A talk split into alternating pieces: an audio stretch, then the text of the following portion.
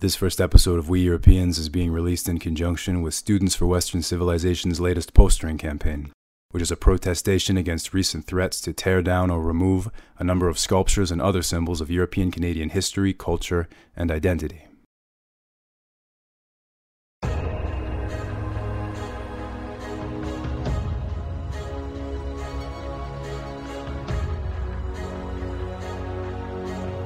Students for Western Civilization presents We Europeans, a podcast on European Canadian identity in the 21st century.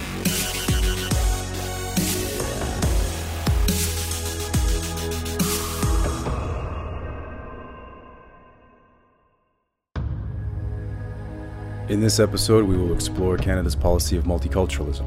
We will demonstrate how multiculturalism possesses not only the additive or constructive element about which Canadians have been thoroughly informed, but also a subtractive or destructive element, which is not as widely understood. We will argue that this subtractive element is best understood as ethnocide, which is defined as the deliberate destruction of the culture of a people. In order to illustrate this point, we will explore the parallels between the liberal project of multiculturalization and the neo Marxist project of decolonization. Finally, we will argue that these two projects, although driven by different motives, ultimately arrive at the same result the destruction of Western civilization.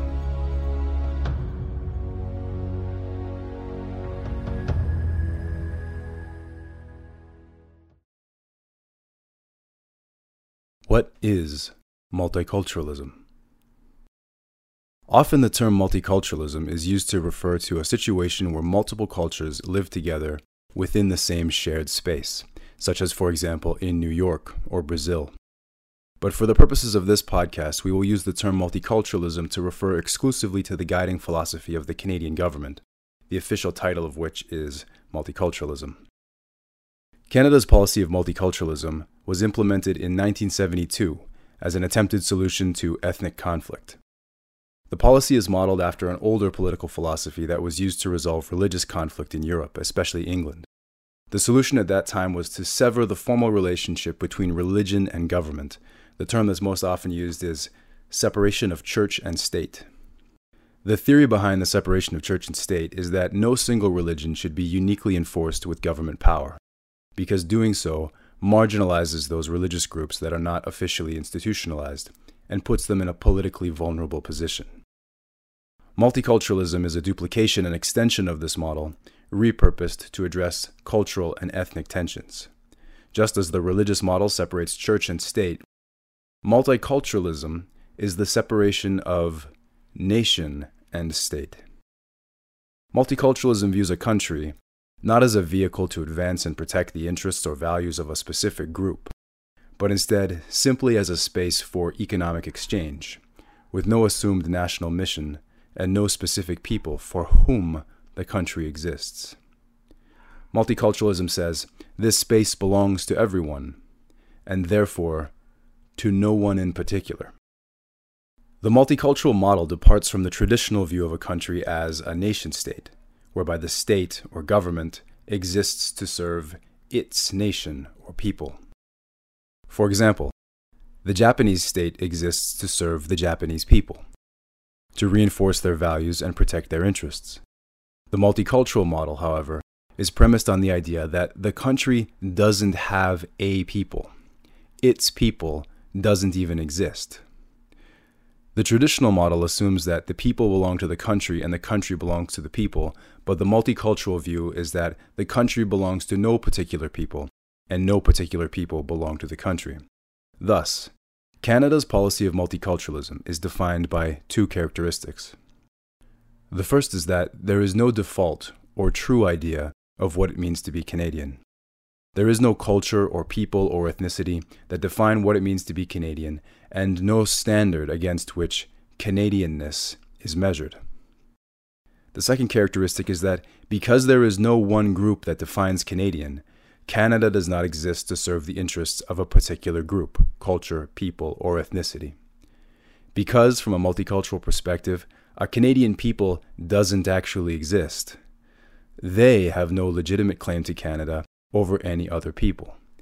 Chinese, Indians, Filipinos, Pakistanis, etc., have just as much claim to Canada as anyone.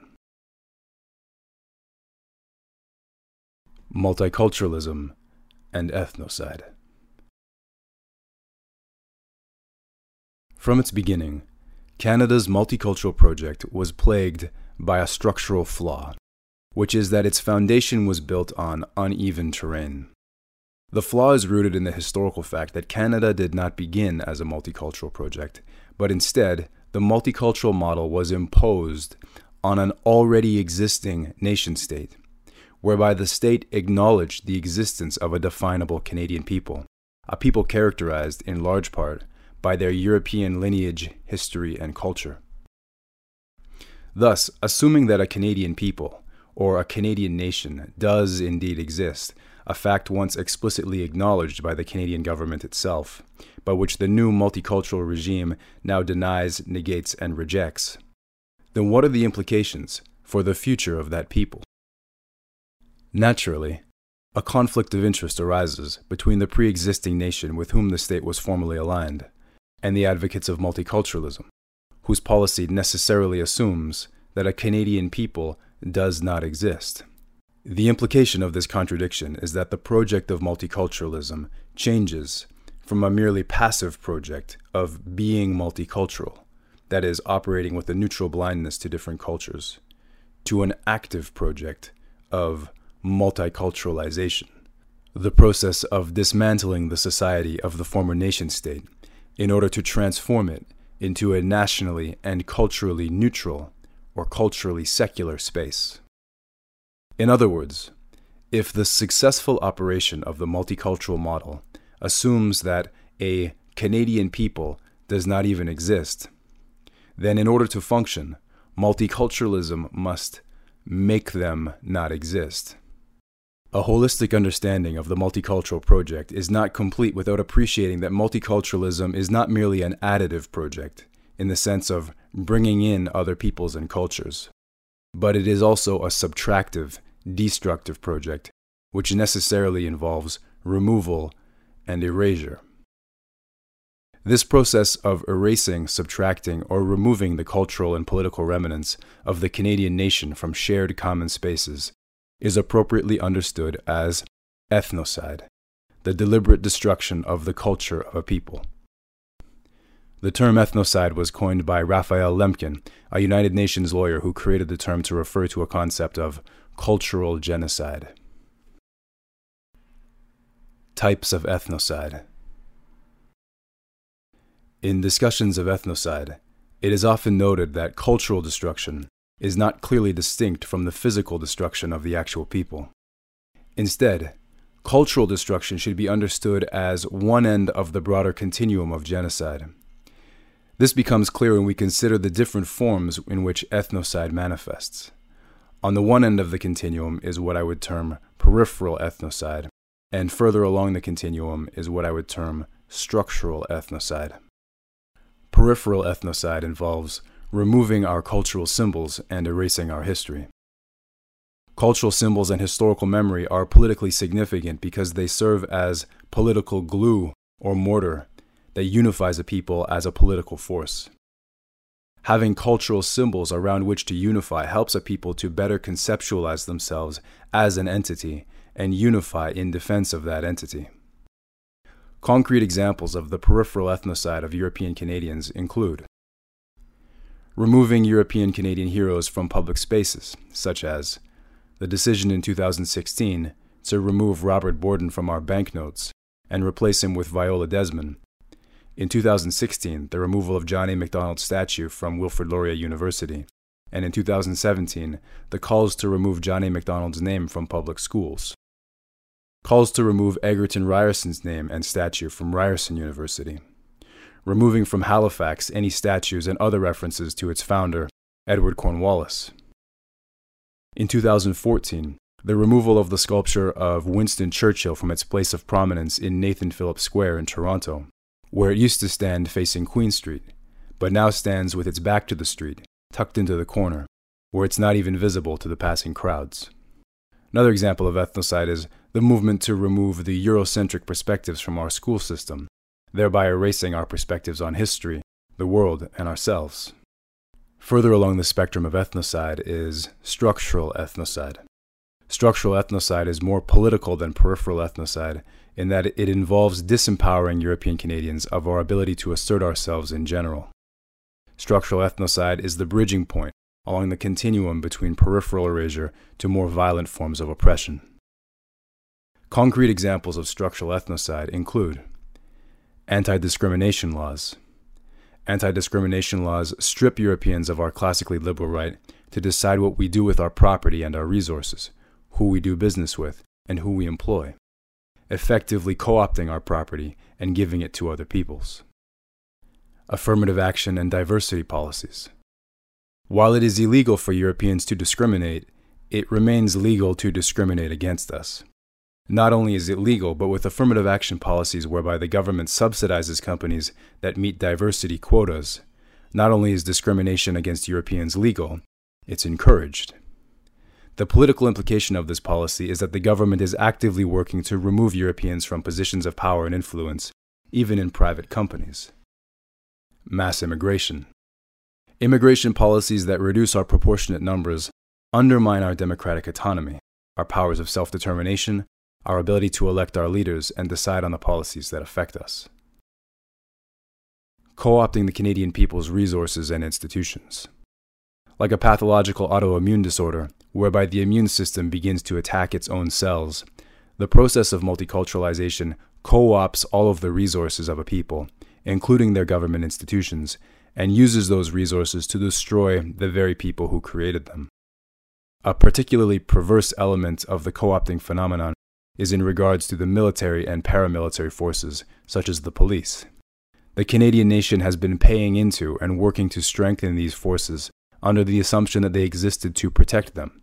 But now, as enforcers of multiculturalism, those military and paramilitary forces are being used to enforce the laws intended to erase the very people who built them. To be clear, while it is my position that the process of cultural erasure is indeed deliberate, such a position does not necessarily presume on the part of multiculturalizers a hostile or antagonistic sentiment towards the West, white people, or European Canadians. Indeed, my position is that multiculturalism is a genuinely liberal project, motivated by liberal values such as goodwill and a desire for peace and strong economy and that the ethnocidal expression of multiculturalism is possible in large part because this ethnocidal effect is not fully realized by its good willed liberal advocates. However, the same cannot be said for the Marxist project of decolonization. What is decolonization? Critical race theory is a neo Marxist doctrine composed of a package of related ideas. To begin with, Critical race theorists assume that race is an illegitimate category with no concrete scientific basis. To them, race is a mere illusion created by white people as part of a conspiracy to justify the colonization of the world and to divide the working class. With the invention of race, so the narrative goes, came the invention of racism itself. Critical race theorists define racism very differently than the rest of the English speaking world. To them, racism is not merely the thoughts, actions, or feelings of individuals. Instead, racism is an entire systemic phenomenon, which manifests as the system of white supremacy. In the eyes of critical race theorists, the assumption of white racial superiority is ingrained and interwoven into the very fabric of all white Western countries. Because white people are raised in a culture built on this assumption of white superiority, according to the critical race theorists, all white people are racists. Furthermore, because the critical race theory understanding is that racism is necessarily rooted in assumptions of white superiority, it is inappropriate to label non white people as racist, no matter what those non white people say, do, or feel towards white people, or even other non white people. As evidence of the fact that all Western countries, including multicultural Canada, are actually white supremacist countries, Critical race theorists point to the fact that expressions of European cultural identity are found everywhere. We speak a European language. Our government is built on European philosophy. We are surrounded by buildings built in the style of European derived schools of architecture. Our television shows and films are filled with white actors. White slash European perspectives on history are taught in our schools. flesh colored band aids and crayons are the colors of European flesh, etc. All around them, European derived individuals find their ethnic identity affirmed and reinforced. In other words, our societies are white supremacist in the sense that within the West, white European Western culture is supreme and dominant. European derived societies are not culturally neutral. They are, in their character, European. From this view, there is no difference between a white supremacist society and simply a white society.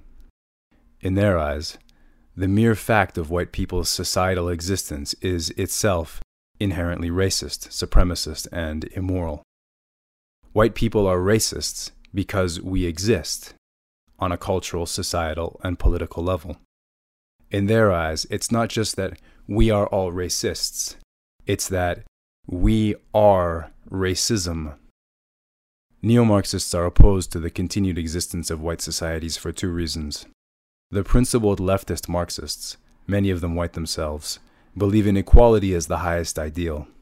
Thus, they view the hegemony of European culture within European derived societies as a negative, because they believe that a space should be equal in every way, including culturally and politically. The second motive among those who fall under the classification of neo Marxists comes from those non European ethno nationalists who attach themselves to the political power of the Marxist collective and use it to advance their own ethno nationalist agendas. These ethno nationalists are motivated in large part by resentment of Europeans, which is fueled by their comparatively lower social and economic status, as well as historical grievances flowing from colonization and the unrivaled military dominance of the European people. This is where decolonization comes in. Marxists seek to dismantle and deconstruct the system of white supremacy. Their professed aim is to make Western societies no longer Western, but culturally and politically neutral, equal, or secular. The overlap between Marxist decolonization and liberal multiculturalism is self evident. The defining difference between the two projects is essentially rhetorical, semantic, and thus superficial, but the ethnocidal results are identical. Whereas the liberals behind multiculturalism do not necessarily hold hostile sentiments towards the West and are instead motivated by liberal ideals of peace and good economy, the Marxists behind decolonization view the West and Europeans slash white people with hostility, hatred, and contempt. Appreciating the parallel between these two approaches is useful in understanding that multiculturalization is certainly not a benign project, because it employs identical means and technique as those groups who are fervently hostile and antagonistic towards Western civilization.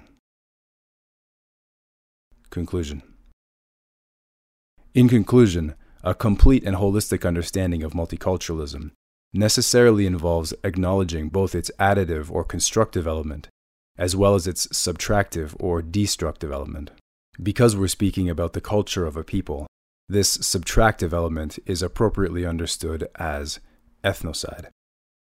Parallel to the project of multiculturalization is the neo Marxist project of decolonization, which in practice and technique is identical to the destructive expression of multiculturalization, but it is characterized by its hostile motives and far more explicit assertion of its destructive agenda. Appreciating the parallel between the destructive function of liberal multiculturalization and Marxist decolonization, and correctly labeling it as ethnocide helps European Canadians to better identify and conceptualize it as a threat, and hopefully will inspire them as well as Europeans around the globe to recognize the need for an organized resistance in defense of our collective interests.